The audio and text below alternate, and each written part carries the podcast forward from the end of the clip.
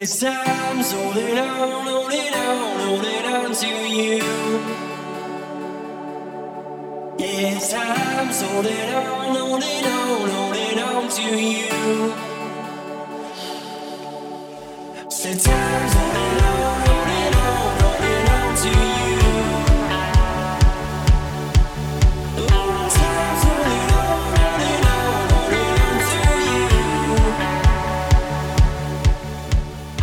You're listening to the Noise Canceling Pod, the podcast about streamlining life, encouraging discourse, and maximizing your mind. Hosted by Frank Boyce and Axel Clark. Welcome back, everybody, to episode 27 of the Noise Canceling Pod. I'm Frank Boyce. And this is Axel Clark. We're glad to have you guys back for another fun and exciting episode. Today, we're talking about big moments, big announcements, defining moments of our life. And, uh, you know, Axel, why don't you kick off first? You have some really exciting news to share with everybody. All right, so we've been off for a little while uh, and doing big things, like Frank said. So the, the thing that I recently did was propose to my girlfriend Nana. So I'm engaged. It's exciting. We're, we're both excited, and uh, That's me so looking clapping. forward to it. That's amazing. You sent me that message. I was like, whoa, that's incredible. yeah. So that's really, really fun. Congratulations. So we're we're working on the planning stages. So her family's originally from Ghana, and so her mother there's a ceremonial engagement party that that typically happens before the wedding, and so the bottom line is the the man has to go present offerings to the, the uh, female's family, and so one thing that they typically do or traditionally do is offer a goat. So I'm working on like really offering a goat. That's awesome. I mean, luckily, having a background in procurement has trained you well uh, to to find uh, things around the world that may be difficult to, uh, to Well, well source. I'm I'm probably just gonna rely on my country roots. Yeah, the or, Oregon Yeah, roots. The Northeast Oregon connection. yeah, that's awesome. Well, that I think that will be a fantastic episode if you're willing to share just about that experience and Yeah.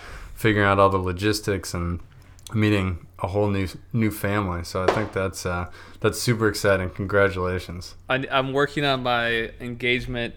There's a there's a dance you do as you walk up the aisle. So I Mhm. got to work on my on my dance moves. Luckily, you are also well versed in, in dance moves as well. True. I can I can attest to that. Whether or not they're always the most culturally relevant or sensitive, I that I cannot attest to, but they are always exciting to watch. All right. So do, do you want to share your big news? yeah. So three weeks ago, yesterday, my wife had a little baby girl, and her name is Isla June.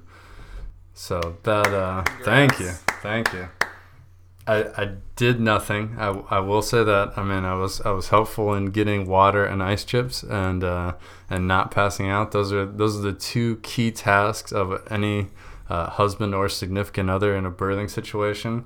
I'm Um, I will say the second time this is our second second baby. Um, the second time around is was a lot more fun for me. Oh, really? Was Yeah, it because you're less nervous and just kind of excited, or what's? I was so much less nervous, and last time Ivan's birth had, was like an all night affair, and he was finally born at seven in the morning. So it's just kind of like, you know, that feeling when you've been in the airport, like you've been in five different airports, and you've been traveling for like forty hours, and you kind of Yes. you don't really understand like where, like you know where you are, but it just doesn't even feel like you're there. That was that combined with just absolute fear of the unknown and really just making sure that you you don't let anybody down or fall down or fall asleep or anything like that. Yeah. You know, it's hard to really be in in that moment. Where this time, you know, it's just really it was peaceful. It happened during the day. Uh, I mean, I guess as peaceful as any birth can be, but um, it was just really beautiful moment, and it was there was time to to enjoy and um, you know just really celebrate the moment of you know here's a new baby that we get to to spend time with and love on you know for the rest of our life. So it was just it was really sweet. It was really sweet. I, I can't lie. I, I cried a lot more this time around than Oh, than the first awesome. time. Yeah, so it was really it was really fun. It was really sweet. How do you spell her first name? Isla I S L A. Nice. Okay. Yeah i like it.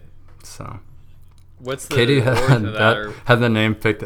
Um, I believe it's Scottish. Um, but it's also it's also a really popular name in Spain as well. okay. Yeah. It comes from Islay, um, the place in, in Scotland known for their peaty scotch, actually. Interesting. All right. Yeah. So that's exciting. I mean, it's been really great, and a new baby is is hard at times, but she has been very very sweet. And, and like I said, the second time around feels so different, and it's it's much easier to just enjoy and soak in the, the sweet moments with the baby. Yeah. Nice.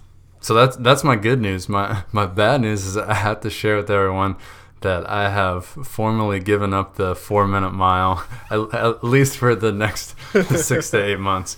And it's it's somewhat related to you know my wife having a baby and not um, having as much time dedicated to training. But you know in our show notes I wrote discussion on excuses versus situational stimuli.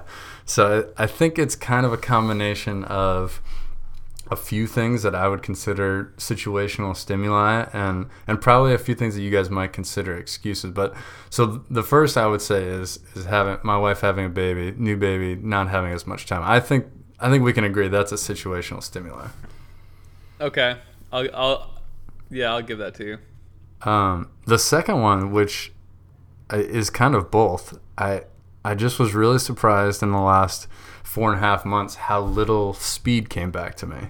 Um, the fastest 400 that I ran the whole time was just under 60. It was right at 59.6 was the fastest lap that I ran, and that was that was really a huge disappointment for me and something that I thought, you know, if I could get down to 57, 56, then that whole four minutes seems a little bit more manageable in the, the final laps. But when you're right around 59, 61, it just honestly, it seemed it seemed daunting and impossible uh, for much of my training.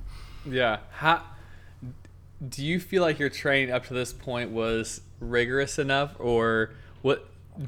Do you think you ran to a physical limitation, or did you could could you have trained harder during the last four to six months?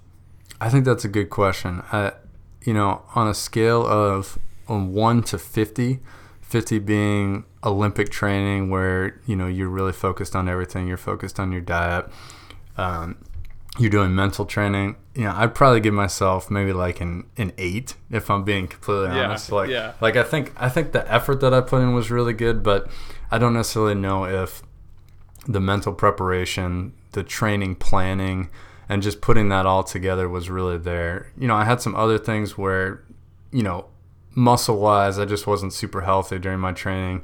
I really only had about a month where I wasn't dealing with some sort of calf injury or, or foot injury.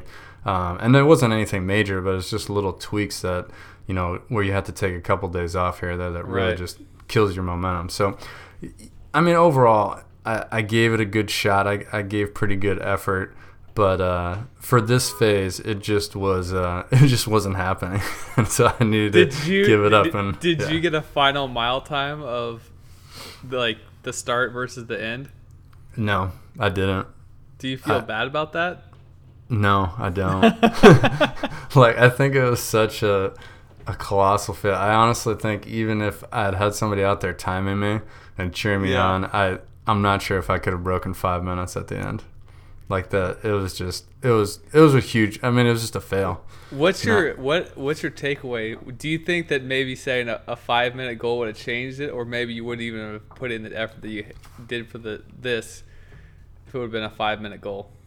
I think you bring up a good point of iterative goals. You know, I think I think if I had had a five minute goal, it it probably would have helped me in the near term. Like I don't think I'd be quitting if I was like, oh, I'm at 505 right now. Right. You know, like I would I would be more apt to keep it going. Um, so yeah, I think I think you're right. I think probably setting a more deliverable goal, a reasonable goal, a reachable goal was probably a better idea in this situation. Although I still, no, but from a from a, uh, I guess like a public relations perspective, though, no one we t- we probably still would, you'd just still be working towards your goal, but we wouldn't still be talking about it. No, no one would care. That's true. Yeah, no one would have listened to, to the results. I wouldn't even care about it. So I was gonna say I don't think I would have cared if it would have been a five minute goal. So maybe I did need to set four minutes to even Yeah. even just get out there. there's there are trade offs, I guess, Yeah, for, for, sure. these so ambitious goals. so we'll see. Um, if in another eight months I feel like I want to revisit this, maybe I'll jump back on the train. Or if you listeners have any ideas for audacious goals for Axel and I in 2017, please send them to uh, noisecancellingpod at gmail.com. Or you can comment on SoundCloud. So all right, the other big thing we wanted to jump into, since we both had some major milestones this week, was was just talking about how, you know, in life we remember a lot of the big moments, um, but we also build a lot of memories that you know aren't necessarily related to a wedding or a birth. They're just indelible memories that that stick in our head forever. So we kind of wanted to you know reach back and talk about some of our most memorable times and and talk about you know do do we kind of focus too much energy on the I'm putting air quotes here on big moments where you know it, it may seem like the biggest thing in your life but uh, you might just be building it up too much so why don't you so why don't you start off with um, can you just talk about one of your most vivid memories hold on. I have to think about this because the, the first thing that comes into my mind is, and maybe this is because you're on the screen in front of me, is the Turkey overnight train. Mm-hmm. And then my num- number two, I don't think you were on this one, is when I was at the top of Mount Nemrut in Turkey.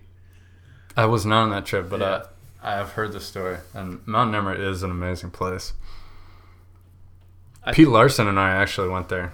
Yeah, Shout out to Pete. I it's know he doesn't amazing. listen, Uh, but but now they can't even. I don't think they can even get close to it because all that shut down. But anyway, uh, I don't. So what I let me think about this. What I would prefer to do is start off talking about experience versus expe- expectations. oh sure, So I think in all of these, and even the first two that I mentioned, the the expectations were not high, and then and so then when you had this amazing experience, it was like a complete shock. On the flip side, you know what the like New Year's Eve probably would be fun, except the expectations are always set so high that it could never be lived up to, and then so no one really likes New Year's Eve. well yeah, and so it, the the expectation is so specific to that midnight moment. You know, like it's Right. not like oh I'm looking forward to eleven fifteen on New Year's Eve. It's like supposedly you're supposed to hinge your whole experience on midnight, and you're like well. It's exactly like 1201 and 1202 and 1203 and Right. 1204. Like But I yeah, wonder that- if that I wonder if that can happen with a with a wedding where you ha- where you want certain things to be specifically correct and you want everything to be exactly on. And then if it's not it's kind of a letdown. But really if you look at the overall experience it was an amazing overall experience you know ex- except for your expectations being so high in these certain areas. Yeah, and I think it's it's cool that you know my 10 year anniversary is coming up in June with Katie. Um, and thinking back, you know, like if we got if we had another wedding right now and wedding reception, I would feel so tremendously different about it. Um, just because we got married very young and not necessarily based on life expect not life expectancy, but just expectations with life. You know, when you're you're 22, 23, it just seems like this big party that's going to be perfect and you know you you want everybody to be there and now I will look back on it and I'm like wow I just wish you know we had spent time with people talking and and just really had soaked up those moments as opposed to focusing so much on the details like you're saying Right, like spending all this time getting photos, running off to do this, running off to do that, and then you don't really have time to enjoy it. Yeah, that's exactly right. Yeah, and I think I think you're so right about that experience versus expectation. Um, one story that Katie and I were talking about this week was uh, when we moved from Turkey to Boston. We actually bought a condo there, sight unseen. I just had Okay. a, a friend of mine go in and take an iPhone video, and so you know we kind of had this expectation for it for you know like the size and the dimensions, and we walked in and it was tiny. I mean, it was like 727 square feet. Yeah. we, were, we were both just kind of looking at each other like, And you already had bought it. Oh, we'd already bought it. Yeah, That's it was, amazing. we literally we got into Boston. We took separate flights uh, and met at the uh, Hertz rental car center. Got in a car, drove to our realtor's house.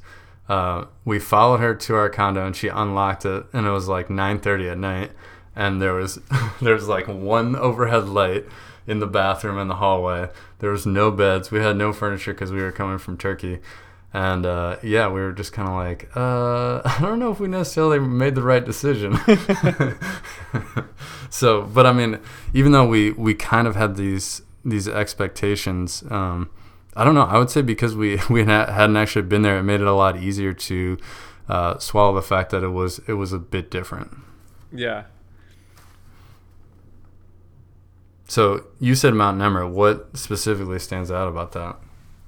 Uh, I think it was the so. We, So why don't you explain to everybody what Mount Nemrut is? So Mount Nemrut is this uh, mountain in let's see, is it in eastern Turkey, and they have these statues, these old. I don't even know what, what the time frame is on them, but they're probably, I bet they're over a thousand years, probably one or two thousand years old. I'm not sure, but they're old Yeah. statues, and then you, you can you drive up there, and then you ultimately end up hiking it. They're at the very top of this very bare mountain, and you can see forever. And the other thing we did is we brought our mountain bikes up there, and so we got to the top, checked it out, and then we just mountain biked down all the way down this huge mountain. That's amazing. And I was there with very fun friends. And uh, are you still there? Yeah, I'm still here.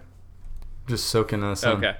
So, like, as some of my best friends in Turkey, and we had a, a really fun time. Even the night before, I think it was the night before, we had this adventure in this uh, hotel in Gaziantep. So, overall, it's just a, a unique experience, I guess. Yeah, this is really cool. I think the mountain itself is over 7,000 feet tall. You can see both the Tigris and the Euphrates, I believe, from, from the top of it. You can see for about 80 miles from Right. the top. And the, the statues are from, I believe, the, the third or fourth century BC.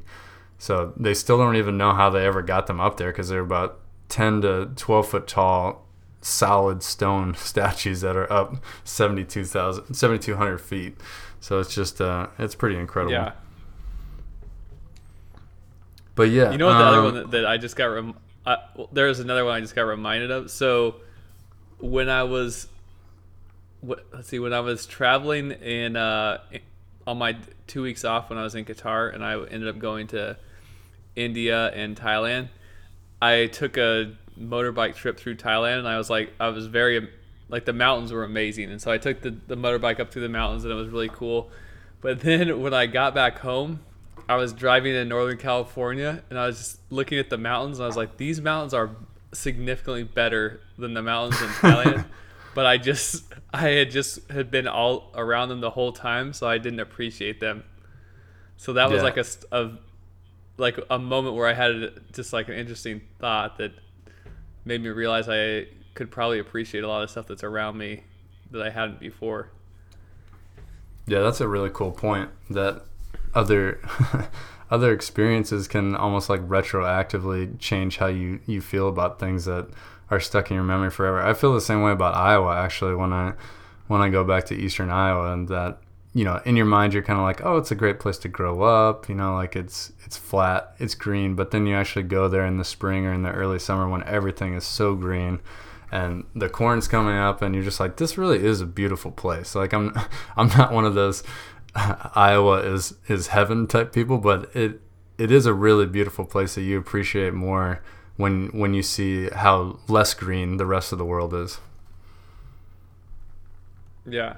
so one thing I kind of wanted to dive into, and you kind of touched on it before, is is how do you remain present in in kind of big moments? And I, you know, I talked about it during Isla's birth. You know, just kind of sitting back and enjoying enjoying it. And you said about weddings, you know, don't just focus on the things and pictures.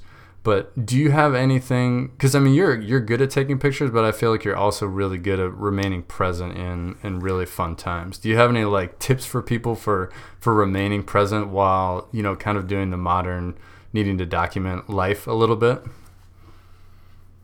I don't know. I, I mean, I think you just need get your one or two pictures for your memories and make sure they they look good, and uh, and then put it away. Just the the funny thing, like when you go to a concert now and you see people watching the concert through their iPhone screen, and uh, do people actually ever go back and sit there and rewatch these videos of a concert through your iPhone? I mean, I don't know. Maybe, maybe people do, but it seems I can't me, imagine I- that it would be better than you know the album or a music video. Like your sound quality is awful, but yeah, I, I agree. It is kind of crazy to be like, let me document every second of my experience that I'm I'm trying to experience. I mean, But- get a Snapchat or two, but then they put it put put the phone away. I like that. I don't know. Yeah, and I mean, I, So I, one thing I I was think you're right. Oh, go ahead. Oh, I was just gonna say, Well- l- go ahead on this, and I'll I'll go back to my my thought. Yeah, I was just gonna say, I, th- I think you're right about getting a few pictures that that look good because you know there's only so many pictures of the same time period that you're actually gonna spend looking at. Like there's if there's a lot of things happening, like maybe taking a few more pictures just to to document everything funny or crazy going on, but for the most part, you know, one or two pictures is, is all you're ever going to go back and look at, and they're either just going to sit on your computer or sit on, sit on your recycling bin on your computer. That's exactly. I think sometimes it's a problem when you have like a thousand pictures from something because a year later you're like, I don't want to go into that big mess of pictures to fi- find one that's good, and it's overwhelming. Whereas if you just had your five, then you just like, oh yeah, I can go. Here are the five pictures. But like if someone comes over, what are you gonna do? Here are the thousand pictures, and there's five in each location, or it it becomes harder to manage because you have so many pictures. Yeah, that's 100% true. I would recommend photo books if, if you're trying to organize your photos and then just get rid of everything that's the after you've way. made the book. Yeah. If you can do it. it. It's hard to stay that organized, Yeah. but yeah. Oh, so so my thought that I had before. Uh, oh, so it's. I think it's kind of a, it's it's a weird situation in that if you build up a, if you have too high of expectations, then Mhm. you'll you'll always be disappointed. And so, but it's kind of a weird thing to say. Oh, I want to have low expectations in the things that happen to me in my life but maybe if you have the lower expectations like you'll have not happier but you'll be more satisfied because if you always had all these high expectations you just go around in life disappointed Yeah, and I think I think it depends a little bit. Like if you're talking about weddings or you know significant events that take so much planning, I I think it's kind of hard to temper your your expectations um, very organically. I guess would be the right word. Like I th- I think you just need to adopt a little bit more of a kind of go with the flow type strategy where like you may have high expectations but you know you, you know things may happen and it may be either more fun or less fun than than Yeah. what it could be but it's just going to be what it is because I, I know i'm a person with with very high expectations. And i don't mean that to sound like i want everything to be perfect but in my imagination things are things are always uh, different and, and exciting and uh, life just doesn't always work like that. So you know i think along with going with the flow sometimes you just need to uh, be okay with disappointment. Yeah. Well i think that So- i've become very i think i've become very good at when a situation is just going downhill it's uh, very quickly i'm just become entertained by it and then i'm almost hoping for additional bad things to happen.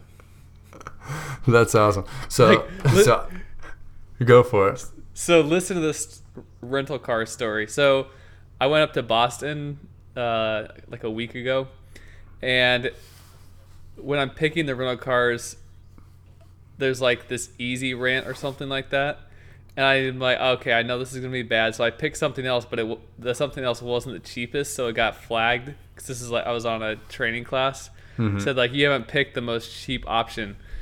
So I, I, I knew this was a bad idea, but I didn't realize how bad of an idea it was going to be. So I picked this easy rent or whatever it was.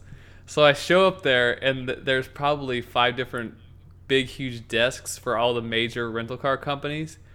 And then Easy Rent shares a tiny desk with Advantage, and there's ten people in line, and there's no one else in any line across all the other rental car agencies.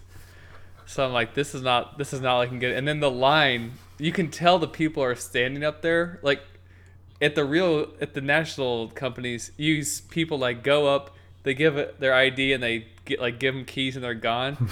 this is like you hand them the ID, and then everyone's just like standing there, and people are just looking around, and even the person at the computer is just sitting there doing nothing. And so, like we started making jokes in line, and I was luckily I didn't have anywhere to be, so uh, I mean I was just sitting there eating it up as people around me were getting more and more frustrated. And so I finally got to the front, and oh, and this is this is in contrast to my girlfriend has like elite status at Hertz or whatever. So when we rent a car for Hert from Hertz, like the, the keys are in the car, and you just walk it up into the car and grab it and drive off. And now I'm standing here in this line. So anyway, I get to the front, and we're going through it. And let me think what the first the first thing is. They go, "Do you want the the toll pass?" And I'm like, "Uh, yeah." I, like, I didn't know that rental car companies didn't Couldn't put a toll that. pass in Yeah. the car. like all the other ones, it's just automatically in there, and then you pay for your tolls later, right? Well, this is Yeah. this goes, yeah. Do you want to add the toll pass? And so uh, I was like, yeah, I, I want the toll pass. And they go, well, it'll be eighteen or nineteen dollars a day, but all your tolls are covered. like, how many tolls could you go through? You, I mean, you would have to be driving around just hitting as many tolls as you possibly be could. But if you're in the local area, like, how does that make any sense? So the tolls would have been, I think they're they're like eighty dollars. So I had it for three or four days. And so then I'm like, oh, I can't pay eighty dollars for this. So I was like, no, I guess I'll just deal with paying like cash through the tolls. And so then the guy next to her looks over at me and he goes, well, you know, um, after the after on Friday, Massachusetts is no longer accepting cash at the toll booths, and the fine is seventy five dollars. So you should be fine. Just on the way back from your airport, make sure you avoid any of the toll booths. That's ridiculous. That's so shady. Yeah. Well, then like how- when I got th- furthermore, so then I get into the car and it's the tiniest little area, and I, but I'm, I'm at this point I'm highly entertained. and so I get in the car and I'm about ready to drive off, and she's like, "Okay, you have a full tank." And I look down and no, it's a quarter of a tank. and oh my gosh! And also, okay, this is the other thing. Okay, so this does anyone do the check around the, the rental cars anymore? You know how they're No. like supposed to walk No. around and do the check? Yeah. No, they just check it. The, these guys, that that no, they don't do the check beforehand. There's one person that everyone's lined up behind that like walks around doing the check as you're driving off. It was amazing. That's. A, I hope you wrote a, a really nice review for that company because that sounds that sounds very excellent. It was incredible. That's hilarious. That actually that goes along really well. I came up with three moment maxims for this episode, and Nice. uh, and actually number two was relishing the suck. And so I think that that fits in really well with, you know, there you hear it before like embracing the suck. Well, I, I want to take it one step further. Like, don't just accept the suck. I agree with you. I think you need to roll into it and and see how far you can push the suck at different times. Yeah, just I just start hoping that more and more crazy, well, not I mean not real bad, but just bad circumstances start happening. Just Just mounting, yeah. entertaining, and it It's I so feel fun. bad because a lot of it is looking around me and just watching the people get more and more frustrated and madder. I don't think there's anything I can do for them, but I don't know. That I think that's a good way to handle is just quickly switch flip the switch and become entertained by how outrageous your situation is. I love that. And uh, the story that I came up with for my relishing the suck was uh, we were moving from an apartment in Minneapolis to our house, but there was like two and a half weeks where we weren't going to have an apartment. and for, for whatever reason we couldn't extend two weeks. So we were moving from an apartment to a, a hotel for two weeks, and then moving to our house. And we had uh, Katie's parents coming up with a trailer on. It was like a Saturday or a Friday afternoon at like three o'clock. And for some reason, our apartment building was like, no, you have to be out by 11 o'clock. And I was like, well, like our moving Okay. truck isn't getting here till three o'clock. And they're like, I'm sorry, we're gonna have to charge you. It was like five hundred dollars if you don't, if you're not out of here by 11 o'clock. Yeah. I'm like, I'm like, well, can I at least leave my car here? And they're like, oh yeah, you can, you can still leave your car parked in the parking garage. And it was an underground parking garage. So uh-huh. finally, I don't remember if it was Katie or I. I, I was like, screw it. I'm getting a tarp and we're putting all of our stuff in our parking spot. So we took all of our all of our furniture, all of our boxes, and we built we built like it legit looked like a car, and we had like two 50 foot tarps that we just put over it, and it looked exactly like a car in the storage. It looked And like a t- car. yeah, it like legitimately. ridiculous. I mean, there were a couple like bar stools sticking out, so you'd be like, "What is? What exactly is under that?" But like, the general shape was a car. So I was just like, "I'm, I'm not paying five hundred dollars to, to not How store long this was it stuff." like that? Uh, it was overnight. we moved it down on like a Thursday night, and it was there until like Yeah. three o'clock in the afternoon the next day. But no, nobody messed The with it. The movers were probably happy. Well, we did it all ourselves. Um, Oh, okay. We just rolled the trailer right up next to the parking spot in the parking garage Got and, and moved it out. But yeah, um, my number one was roll with what you're given. So, you know, like no matter what the circumstance, um, and it's not, I wouldn't necessarily say that's like rolling. It kind of is rolling with the flow or going with the flow, but I feel like it's a, a little bit different in terms of, you know, going more into what's being what's being so the exa- example I'll give you we had reservations at this place in New York and I had kind of set up this thing before I was deploying uh, to Iraq and I I'd, I'd leaned into the Iraq departure pretty hard when I was making the reservation so it was Yeah. the special it was a special like five course meal uh, it was gonna have champagne and everything was and they were really cool about it super cool. It wasn't it wasn't like crazy expensive. They're like here we can make this really special night for you guys. And so we get there and instead of their like the the owner who I had communicated with I just got a normal maitre d and I was like hey I'm Frank Boyce here for my reservation. And they're like oh okay. So they just sat us and didn't necessarily talk about it and so we're sitting there and like I'm kind of like, well, how do I address the situation that we're here for this special dinner? And I just kind of assumed that they knew who we are, so we we we ended up like we ordered appetizers and we ordered drinks. And then all of a sudden the the owner came. So we like already ordered all this food. And he's like oh hey frank. Hey hey katie. So um, we're so glad that you're here. So then we ended up just kind of going with it and we ended up with like a seven course meal with champagne and extra drinks. And it was it was ridiculous but like i honestly feel it might have kind of ruined the feel of the evening if i had if i had waited like half an hour and just like hey where's so and so like gone through all the the commotion of of trying to get you know the special meal going and it just Okay, was going to happen organically. So i don't know. What, what's your thought on that I I love it. I yeah. It I- it ended up being like one of my of- I mean, favorite it's- dining experiences similar. ever. Yeah. That's kind of like when when we were in Turkey, like we pretty much said yes to everything. Even when it was looking like it wasn't going to work out, you just say yes and see what happens. Yeah, I think that that's probably a more concise way to say it. Yeah, just just keep going with it. See what uh, pushing it, pushing it as far as you can. Uh, that's Yeah. great. Um, w- one other maxim that I had was, um, remember that some experience may look best in the rearview mirror, and I think this one's kind of hard to do on the spot, um, because you know you can't really see hindsight before it happens. But I, I think there's some experiences where, like, even when you're in it, you're like, this is not an ideal situation.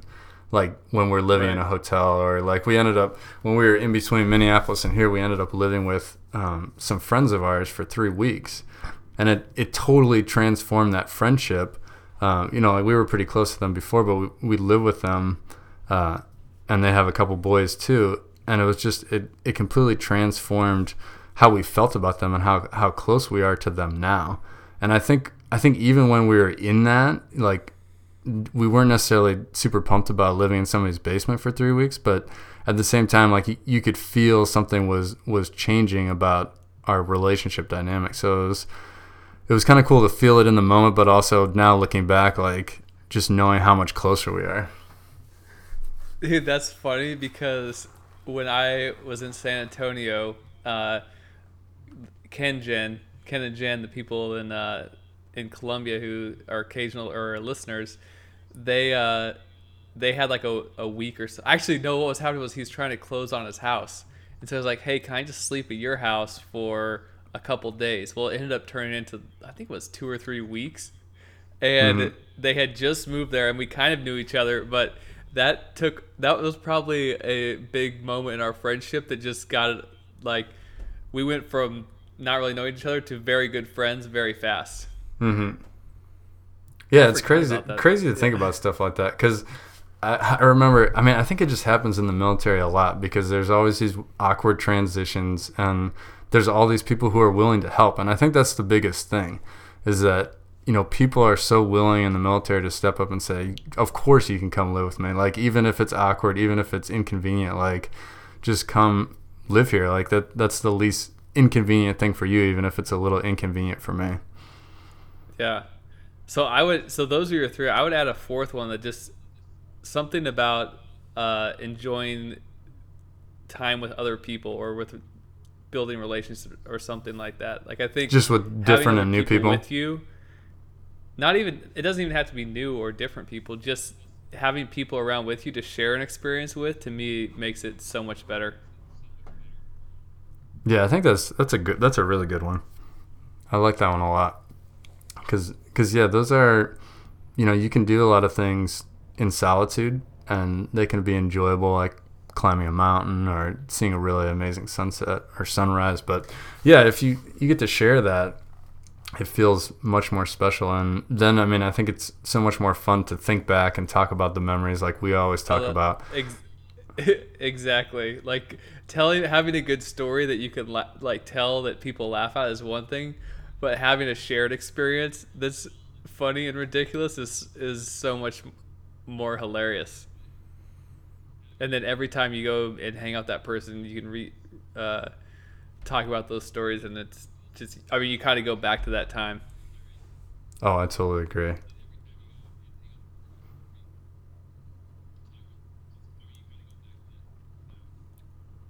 Yeah, and I, I do love when you, you see somebody again for a while and just like memories pop up and you're like, oh my gosh, that was that was such an incredible time when we did this. Yeah. So I'm trying to think if I had any other questions. Um, I think my only other one is, what what do you think? What is it specifically that makes a memory stick in your mind so much? I don't. So, uh, for sure, some there's some sort of surprise. I think Mhm. maybe it's the feeling. Maybe if you get a, a like it's the feeling that sticks with you. Yeah. No, I, I think you're right about the surprise element. Is that if something meets your expectation or is exactly what you thought it was going to be, I don't think you're going to remember that very much. But if it, even if you had great expectations of what was going to happen and something happened that was way out of left field or something went immensely better or immensely worse than you expected, it sticks in your mind so much more because that feeling of surprise or you know or fear or Yeah. you know whatever strong feeling comes about from that surprise just sticks very strongly in your memory I think it's it it's just tied to emotions in general. So you can see a some fancy castle in Europe, but that's like if you have no emotion about seeing it, then it's not going to be that meaningful. But then you can be like just sharing a dinner with a friend, and like there's a lot of emotion with that dinner, and then it will that will be more memorable. yeah i think that's that's a good point that's a good point So I that was all the notes that I had. This is kind of a, a quick episode for us. Yeah. One quick uh, programming note. On uh, November 15th is the one year anniversary of the noise canceling pod. So I, I think we're uh, we're trying to put together a little bit of a special show for you guys. Axel, any ideas you want to share with the audience? Uh, so looking back at our, I guess I, what I would is this season one or is this maybe year one? I think that it would only be appropriate since a, our to look back and see what was our show with the highest number of listeners, of the top a couple shows, and see if we can kind of tie those in. Oh, I like that. I like that a lot. Well, I look forward to it. Um, so, as always, I'm Frank Boyce. And this is Axel Clark. Uh, enjoy time with your friends and family and loved ones and uh, make huge memories.